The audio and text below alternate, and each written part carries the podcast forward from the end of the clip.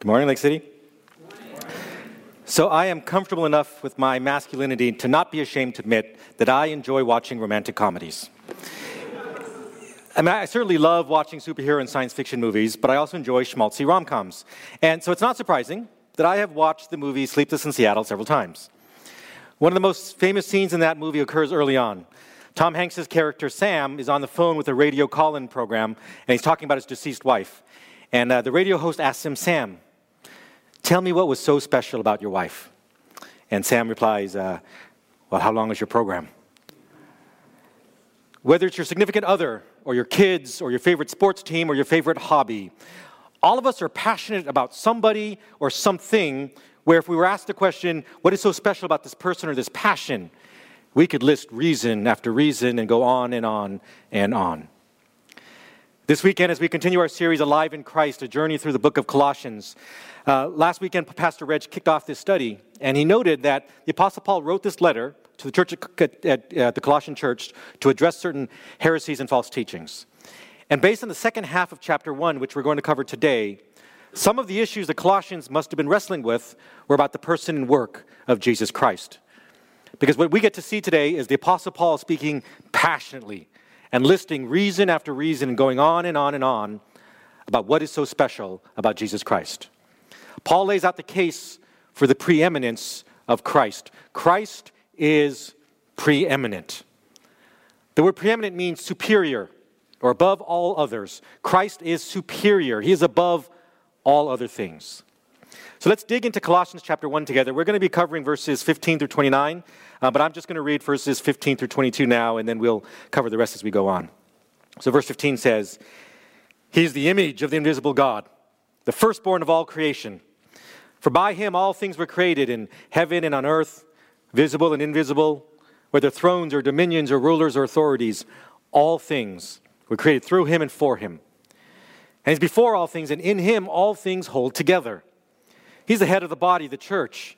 He's the beginning, the firstborn from the dead, that in everything he might be preeminent. For in him all the fullness of God was pleased to dwell, and through him to reconcile to himself all things, whether on earth or in heaven, making peace by the blood of his cross. And you who once were alienated and hostile in mind, doing evil deeds, he has now reconciled in his body of flesh by his death. These verses, 15 through 22, are among my favorite verses in all the Bible.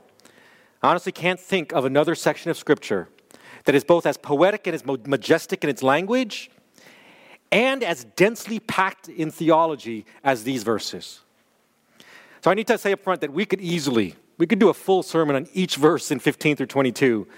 Um, whole books have been written about the doctrinal points that we're going to cover today. But for the sake of time, I'm just going to cover each of them briefly. So, first, Christ is preeminent. Jesus is preeminent because Jesus is God. Jesus is God. Verse 15 says, He is the image of the invisible God. When we think of the word image, we think of a likeness, a picture, right? A photograph is an image of something real. Now, on first read, that might seem to imply that Jesus is something lesser than the real thing, right? But that's actually the opposite of what this verse is saying. The better translation for the word image is representation, right? Jesus, when he was here on earth, was the physical representation of the invisible God. Paul is saying that our triune God is, is normally transcendent above our ability to see him physically. God is supernatural. God, nature, and his body are not the same physical reality of our bodies. So, what makes Jesus preeminent is that, in fact, Jesus was the physical manifestation, the representation of this supernatural infinite, transcendent God. In his human form, while on earth, Jesus was the natural form of the supernatural God that he already was. Right? His human form was the bodily incarnation of his already existing divinity. A few, a few verses later, Paul writes this For in him all the fullness of God was pleased to dwell. The full deity of God was residing in the body of Jesus Christ. Paul repeats this a chapter later For in Jesus, the whole fullness of deity dwells bodily. Again, the human incarnation of Jesus was the actual physical representation of God. Charles Spurgeon put it this way Whatever God is, Christ is. the very likeness of God, the very Godhead of God, the very, the very deity of deity is in Christ Jesus. He's preeminent because he's God. The importance of this doctrine on the divinity of Christ cannot be overstated. In fact, whether you believe Jesus is God or not will determine your eternal destination. It's that important. No wonder then that in this densely packed, Jesus centered set of verses, Paul starts with the most important aspect of who Jesus is Jesus is God. This doctrine is consistent throughout Scripture. John 1 says about Jesus, In the beginning was the Word, and the Word was with God, and the Word was God. That's who Jesus is. Author of Hebrews wrote this about Jesus He, Jesus, is the radiance of the glory of God and the exact imprint of his nature. Jesus was exactly God. Jesus himself made claims about his own divinity. In John 10, Jesus said, I and the Father were one. He doubles down on that two chapters later and says, And whoever sees me sees him who sent me. Our understanding of the preeminence of Christ must begin with the understanding that Jesus is God. He's one of the three persons of the triune God. Secondly, Jesus is preeminent because he holds the position of highest importance in all the universe. Position of highest importance in all the universe. Again, verse 15 says, He is the image of the invisible God, the firstborn of all creation. If there are any Jehovah's Witnesses here, I'm going to apologize up front in case you take offense at what I'm about to say, but I need to speak the hard truth to you. The theology that Jehovah's Witnesses hold about Jesus is utterly wrong in several fundamental ways. For example, Jehovah's Witnesses hold, don't believe that Jesus was divine, that he wasn't God. Right? Well, Jesus is God. They're wrong on that. They don't believe in the Trinity at all, and they're completely wrong. Our God is a triune God. And Jehovah's Witnesses will point to several verses that they interpret just incorrectly, one of which is verse 15. They point to this verse as proof that Jesus can't be divine. Because how could he be divine if Jesus was the first one born? Right? He can't be divine if he was created by God the Father. But verse 15 is not saying anything about Jesus being the first thing created by God. Because Jesus wasn't created. He is God. He was eternal. He's always existed. The Bible is clear on that. John 1 2 states, Jesus, he was in the beginning with God. So that word firstborn in verse 15 has nothing to do with being created or born. You see, if Paul wanted to state the case that Jesus was the first created thing in the universe, he would have used a very specific Greek word.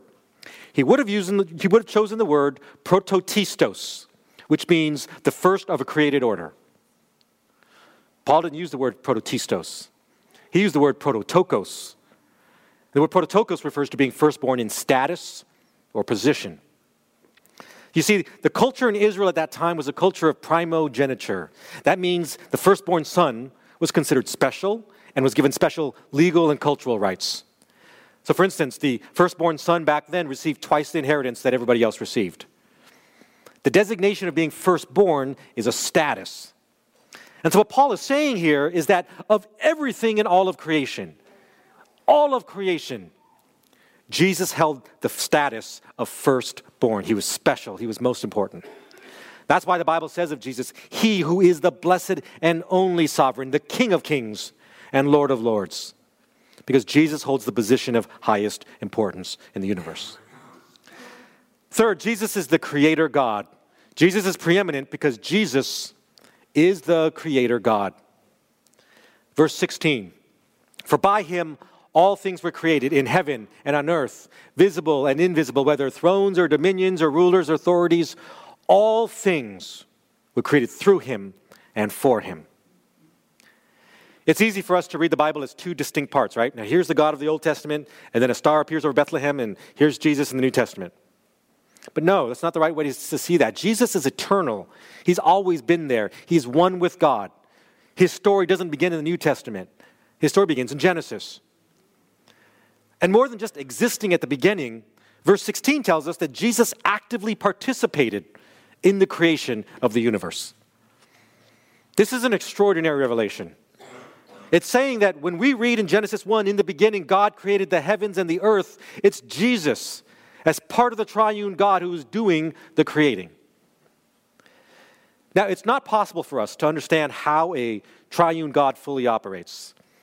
There's this sense that whatever God the Father does, then God the Son also does, and God the Spirit also does. And certainly there are verses that indicate that all three persons of the Trinity were actively involved in the creation.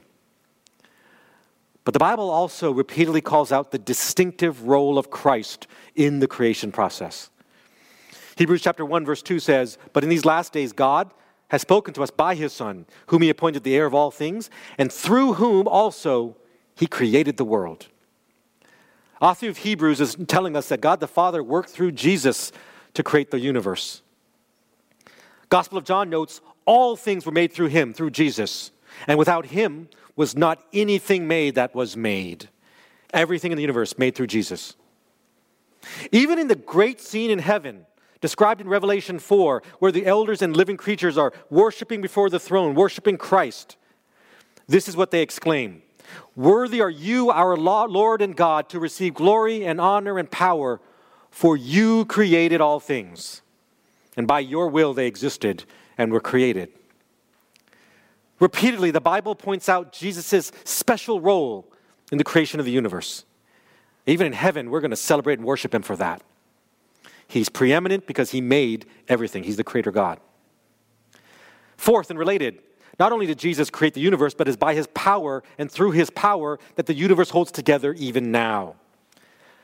Verse 17, and in him all things hold together. Greek word used for hold together means to unite separate parts into one whole. Paul is noting for us that Jesus didn't just use his power to create the universe and then stepped aside and let it run away, let it run, let it run its own, right? No, there's the sense that were it not for Jesus' ongoing power now, the universe would completely fall apart. It's Jesus that keeps all the pieces of the universe together into a working whole. I, I don't know anything about cooking. Uh, but my family and I do watch a lot of cooking shows in the Food Network, so sometimes I think I'm an expert. And one of the cooking terms I picked up is this term binding agent. Are you guys familiar with the term binding agent? A binding agent is an ingredient that's used in a recipe not just for taste, but primarily for its ability to hold all together the other ingredients, right? A meatloaf without eggs, for example, doesn't retain its shape or consistency as well because the egg is the binding agent. In the same way, Jesus is the binding agent for the universe. The universe needs him to hold it together.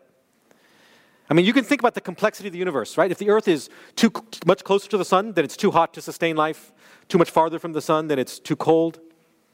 You can think about the exact uh, amount of gravity that's needed to hold the atmosphere to the earth so that we can breathe. We could list so many other fascinating aspects of, our, of the physical world and physical science that have to work together exactly to sustain life. And all of them exist in perfect harmony because of the ongoing sustaining power of Jesus. The universe exists and holds together because of Christ. The Bible says in 1 Corinthians 8, there is one God the Father from whom are all things and for whom we exist and our Lord Jesus Christ, through whom are all things and through whom we exist. Present tense. He's preeminent because he holds all things together. Next, Jesus is preeminent because he's the head of the church. He is the head of the church, verse 18. And he is the head of the body, the church. The church is not a building. The church is not a building. The church is the global community of faithful followers of Jesus Christ throughout history. That's the church. You and I, if we say that we have a relationship with Jesus, that we believe He's God, that He died for our sins and rose again, if we believe that, then we're part of the church, we're part of His body. And Paul is saying that Jesus is preeminent because He's the head of this body. During his last keynote address before he died, Apple founder Steve Jobs said that his greatest invention was not a gadget, his greatest invention was Apple, the organization and the people. Because the company and the culture that he built there would lead to future innovations. In the same way, the enduring legacy and power of Jesus lives on in his people, the church. 2,000 years later, the church is still bearing the truth of the gospel to the unreached corners of the globe. Church is still loving its neighbors. church is still serving others. Church is still being the hands and feet of Christ. No other organization has impacted the world over the last two millennia greater than the Church of Jesus Christ. And so Jesus is preeminent because he's the head of this church. He directs its steps, he provides its power, he brings it forward. The Bible says, and God put all things under his feet and gave him, Jesus, as head over all things to the church, which is his body, the fullness of him who fills all in all.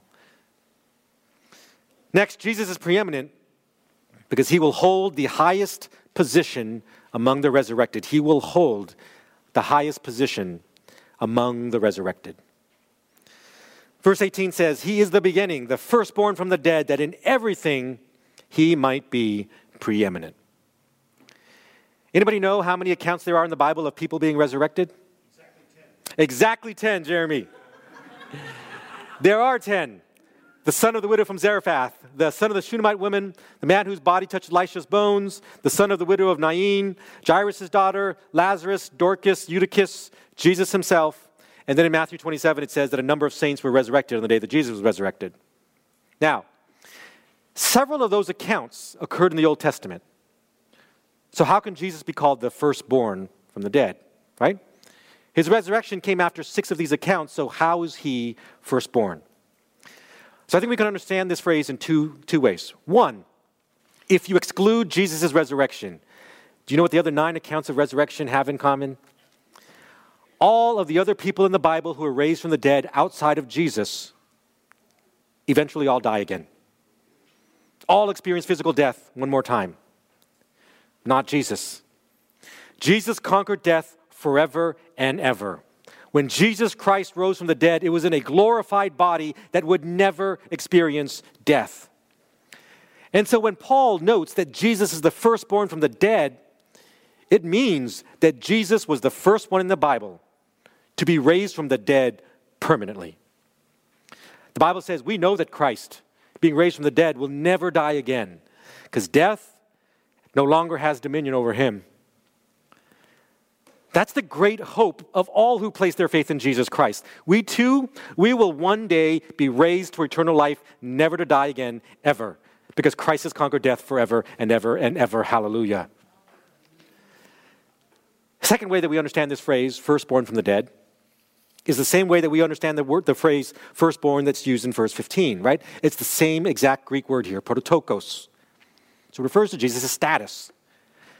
Not only was Jesus the first to be resurrected permanently to eternal life, but also one day when Jesus raises all of us who believe in him to eternal life, Jesus will hold the highest position of importance among the resurrected redeemed. He holds the position of prominence, not just in this life, but also in the life to come. He will hold the position of highest position uh, among the resurrected. Seventh, Jesus reconciled creation to God through the gospel. He is preeminent because he reconciled us to God. Verses 20 through 22. And through him to reconcile to himself all things, whether on earth or in heaven, making peace by the blood of his cross. And you who once were alienated and hostile in mind, doing evil deeds, he is now reconciled in his body of flesh by his death. Last week, Pastor Reg did an excellent job connecting the gospel to the book of Colossians. And these verses speak again about the, the need for the gospel.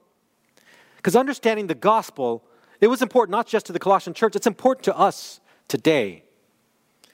This is the gospel again that a holy, sovereign God created mankind in his image to be in perfect, loving relationship with him. But that our sin broke that relationship. And as a consequence of that sin, we've earned eternal death and separation from the God who loves us. But God, out of a heart of great love, sent his son, Jesus Christ, to die for our sin. And then in great power, Christ rose from the dead and conquered death. And for those who place their faith in Jesus Christ, we're adopted into his eternal family and restored to perfect, loving relationship forever and ever. That's the gospel. If none of the previous reasons proved why Christ is preeminent, the reconciling work of the gospel ought to. Paul uses the term alienated to describe our broken state because of sin. He says this even more clearly in, in, Ephesians chapter 2. Paul wrote this Remember that you were at that time separated from Christ, alienated from the commonwealth of Israel, strangers to the covenants of promise, having no hope without God in the world. That's what our sin did to the perfect relationship that God had in store for us, right? Separated us from Him, removed us, removed from us the covenants of God's promise to His people, and left us hopeless.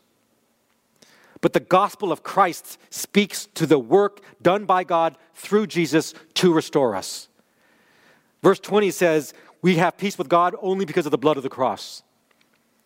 Verse 22 says, The reconciliation happens only because of his death. That's why Paul in verse 23 says the phrase, the hope of the gospel, because we have hope again. We were once alienated, but now we're restored, reconciled. We were once separated from his promises, but now we've made peace with him. Once hopeless, now hope. Christ is preeminent because of what he accomplished for us through the gospel. The Bible says, So then you are no longer strangers and aliens, but we're fellow citizens with the saints and members of the household of God built on the foundation of the apostles and prophets, Christ Jesus himself being the cornerstone. He's preeminent because he's the cornerstone and he's the gospel. Lastly, Jesus is preeminent because he reconciled Gentiles into the community of God's people. He reconciled Gentiles into the community of God's people. Verses 25 through 27. Paul refers to the mystery hidden for ages and generations, but now revealed to his saints. To them, God chose to make known how great among the Gentiles are the riches of the glory of the mystery, which is Christ in you, the hope of glory. Now, this last point is perhaps not as earth shattering to us today as it was back then, right? I mean, we're all Gentiles, we're the beneficiaries of the work of Christ. But back then, it was a huge point of contention among Jewish converts. Now, culturally, Jewish people had always believed that the Yahweh God of the Old Testament, the one true God, was the God of and for the Jews. And so they assumed that Jesus' atoning death on the cross and his resurrection was also for Jews only. It's, but that's why so many of the New Testament letters address this topic of welcoming Gentiles into the community of God's people, because it was so culturally groundbreaking. As Pastor Tim Keller noted, the early Christians mixed people from different races and classes in ways that seemed scandalous to those around him. It's groundbreaking. The inclusion of Gentiles in God's redemption plan is important because it speaks to both God's heart and God's power. Now, the inclusion of Gentiles reveals God's heart in this way that God's heart is for all people, all nations, all races. When the Bible says everyone who calls upon the name of the Lord will be saved, it means everyone. God's plan is not a plan of salvation for a narrow slice of the world, but for the whole world. That's why Psalm 86 declares, All the nations you have made shall come and worship before you, O Lord, and shall glorify your name, all the nations. As it relates to God's power, diversity glorifies God in a way that uniformity does not. Because a God whose only followers come from one ethnic group or race, well, that's a God whose power isn't strong enough to cross something as shallow as skin color or culture. Right? A God whose only followers come from one nation, that's a God whose power can't cross geography. It's an almighty God whose kingdom spans all countries, all history, all countries, all people, all cultures. The early church's ability to connect Jew to Gentile into community speaks to the profound power of Christ and the profound power of the gospel. Because Christ's love and Christ's power were able to overcome human difference and bring people together into loving unity. The Bible says here there's not Greek and Jew, circumcised and uncircumcised, barbarian, Scythian, slave, free, but Christ is all. Christ is all and all and in all. He is all, and he is preeminent. That is a lot to digest, I know. So, the natural question for us today is how ought we to respond to belief in the preeminence of Christ? And I think this passage points us to two things. First, a proper response to the preeminence of Christ is serving in ministry. It's serving in ministry. In this short passage, Paul mentions his work three times, okay? At the, end of after, at the end of verse 23, after talking about the gospel, he says of the gospel, of which I, Paul, became a minister. You could rephrase that to say, of which I, Paul, became, um, became someone who serves in ministry. In verse 25, Paul says again, after talking about the, the, message of salvation to the Gentiles, he says, Of which I became a minister, according to the stewardship from God that was given to me for you, to make the word of God fully known. He uses the word stewardship. Now, stewardship is carrying out your responsibilities. And what Paul is saying is that the great news of the gospel comes with it certain responsibilities from God. The responsibility is to share it with others to grow them in a relationship with Christ. There is, a, there is responsibility that comes with understanding the good news. That's why in the very last verse, verse 29, it speaks to how seriously Paul sees his responsibility. He says, For this I toil, struggling with all his energy that he powerfully works within me. Toil, right? If you've read the book of Acts, you know how difficult Paul's ministry was. The many persecutions he suffered, the hardships he faced. And yet in verse 24, he says he rejoiced in his sufferings. Why would he rejoice in his sufferings? Because if we truly understand all these great truths about Jesus, then we understand that these truths need to be shared to impact the world. The people of God respond to the truths about God by serving God. That's why the Bible says, as each has received a gift, use it to serve one another as good stewards of God's varied grace. We are good stewards of God's grace when we serve others.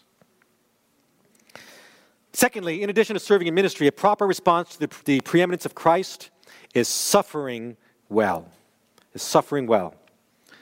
Verse 24 says, Now I rejoice in my sufferings for your sake.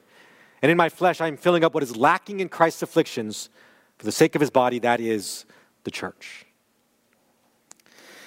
Now, this is a tricky verse to get your mind around, especially this phrase, what is lacking in Christ's afflictions? Because Jesus was perfect, so his works couldn't have lacked anything. Jesus' atoning death on the cross, also perfect. Paul is not implying that Christ's suffering somehow was lacking in any way, because it wasn't. Now, what he's saying is that it's one thing to verbally share to, people that Christ willingly suffered for them out of love. And it's altogether another thing to suffer so they can visually see that in person. No one really wants to suffer. But throughout history, the church made its greatest growth and impact during times it faced persecution. When the early church was being martyred in Rome, for example, the church exploded in growth. Why? because people witnessed the suffering of those being persecuted, saw them suffering well, and then recognize that only a real God could be behind that kind of response. It is why Scripture repeatedly calls for the people of God to suffer well. It's how we reflect Christ's sufferings. The Bible says, But we rejoice in our sufferings, knowing that suffering produces endurance, endurance produces character, character produces hope. The Bible says, Count it all joy, my brothers, joy, when you meet trials of various kinds, for you know that the testing of your faith produces steadfastness.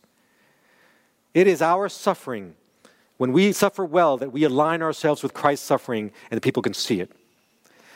The Bible says that I may know him in the power of his resurrection and may share his sufferings, becoming like him in his death. Listen, beloved, it is through our suffering well that the world will see the suffering of Christ played out and lived out for their sake. John Piper put it this way he explained this verse God is calling us in this text to live for the sake of the gospel and to do that through suffering. Christ chose suffering, it didn't just happen to him. He chose it as the way to create and perfect the church. And now he calls us to choose suffering. That is, he calls us to take up our cross and follow him on the Calvary Road and deny ourselves and make sacrifices for the sake of presenting his suffering to the world and ministering to the church. When we suffer, then Jesus' suffering is reflected in our suffering. The Bible puts it this way We're afflicted in every way, but not crushed, perplexed, not driven to despair, persecuted, not forsaken, struck down, not destroyed, always carrying in the body the death of Jesus so that the life of Jesus may also be manifested in our bodies. If Christ is preeminent, and he is, then we, his people, will suffer well for the sake of the gospel. So, where do we go from here? A few next steps. First, I will live my life to reflect my belief in Christ's preeminence. I will live it. It's easy to say that Christ is our most important priority, and it's altogether something different to live in such a way that there's no doubt. We need to examine our lives and we need to pray. Ask God to show you how you can make Him your highest priority. Maybe it's spending more time reading the Word. Maybe it's more time in prayer. Maybe it's giving up a personal addiction. Maybe it's forgiving someone. Maybe it's asking for forgiveness. Maybe it's giving more faithfully or more generously. Maybe it's taking your responsibilities as a spouse or a parent more seriously. Maybe it's serving. Commit to seeking the Lord's direction and how to live like you believe. Secondly, recognition of Christ's preeminence leads to ministry, so I will serve in ministry. Our response to Christ's preeminence ought to be putting our faith into action. One of the many things I love about Lake City is the number of ways that you can minister to other people. There's so many ministry opportunities. You can lead or co lead a small group. You can volunteer in our children's ministry or middle school or high school ministries. By the way, big thank you to all the men and women who stepped up this weekend to serve in childcare while uh, the women were away at retreat. Thank you for stepping up. Other volunteer opportunities are Awana and the food bank can always use volunteers every week. Maybe the Lord is calling you to full time ministry in the missions field. On the 19th of the month, uh, if you're new to Lake City, um, on the 19th of this month, there is a 101 class where you can learn not only about what we believe, but also about some of the ministry opportunities here. There's so many ways to serve. Mother Teresa once said in an interview, I see Jesus in every human being. I say to myself, this is hungry Jesus, I must feed him. This is sick Jesus. This one has le- leprosy or gangrene, I must wash him and tend to him. I serve because I love Jesus. I serve because I love Jesus. If we love him, we serve him. Thirdly, I will suffer well. Paul's recognition of the preeminence of Christ led him to view all the persecutions that he suffered as something to rejoice over.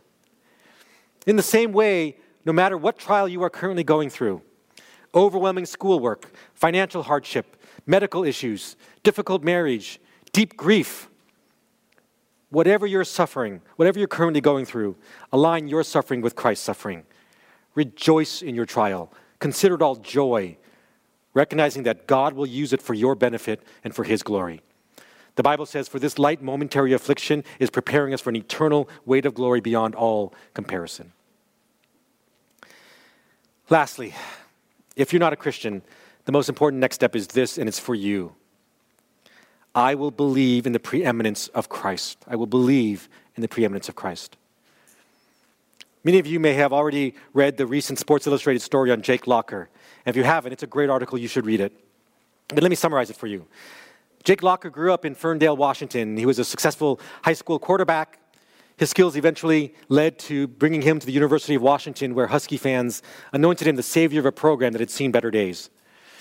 But the enormous pressure from his fans and his friends and his family and his own expectations of himself. It eventually drove him to drinking and partying. And all of that was just empty pleasures to numb the stress. After his senior year, he was drafted by the Tennessee Titans. And despite having the opportunity to play professional football for a living, his life still didn't provide him the peace and the joy that he deeply, deeply craved.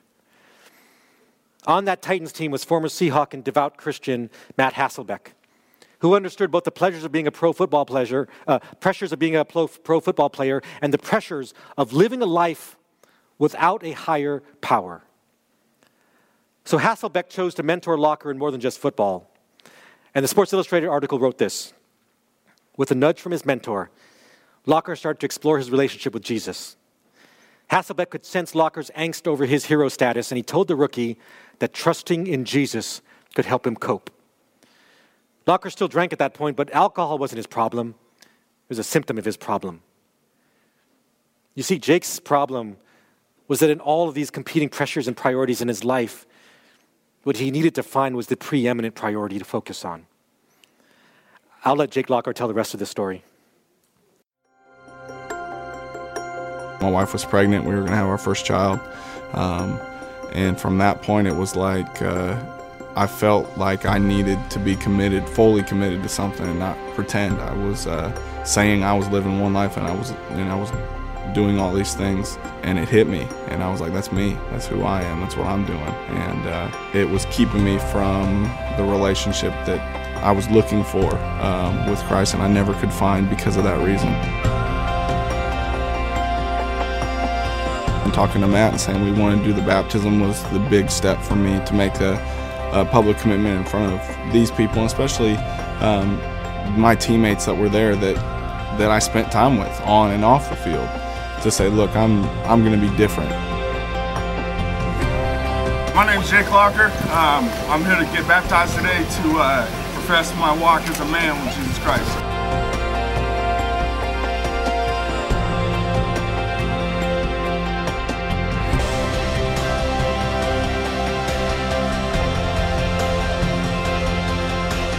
If I never spend another day in the NFL, um, God is still king, God still reigns, and um, my life will be complete.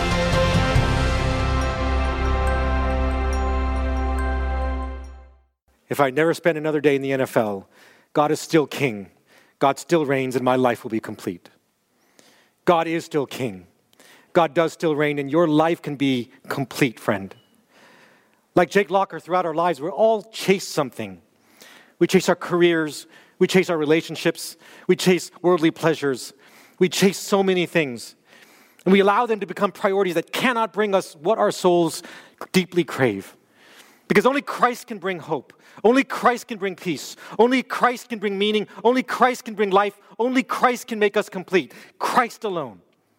My hope is built on nothing less than Jesus' blood and righteousness, nothing else. Friend, let your search end today let it end today by letting Christ be preeminent. Let Christ be preeminent. Let Christ be preeminent. Let's pray. Father, Father, we thank you that you are preeminent. You are preeminent above all other things. You are superior. Lord, 10,000 years and eternity in heaven will not be long enough to praise you for all that you are and all that you have done. Lord, give us the, the, the, faith now today to live like we understand what being preeminent means for us. Lord, as we come now to the Lord's table, may we partake of communion in deep worship of who you are. It is your work through the gospel that has reconciled us and has restored us into right relationship with you. And so we lift up our time now in the name of the King of Kings and the Lord of Lords. Amen.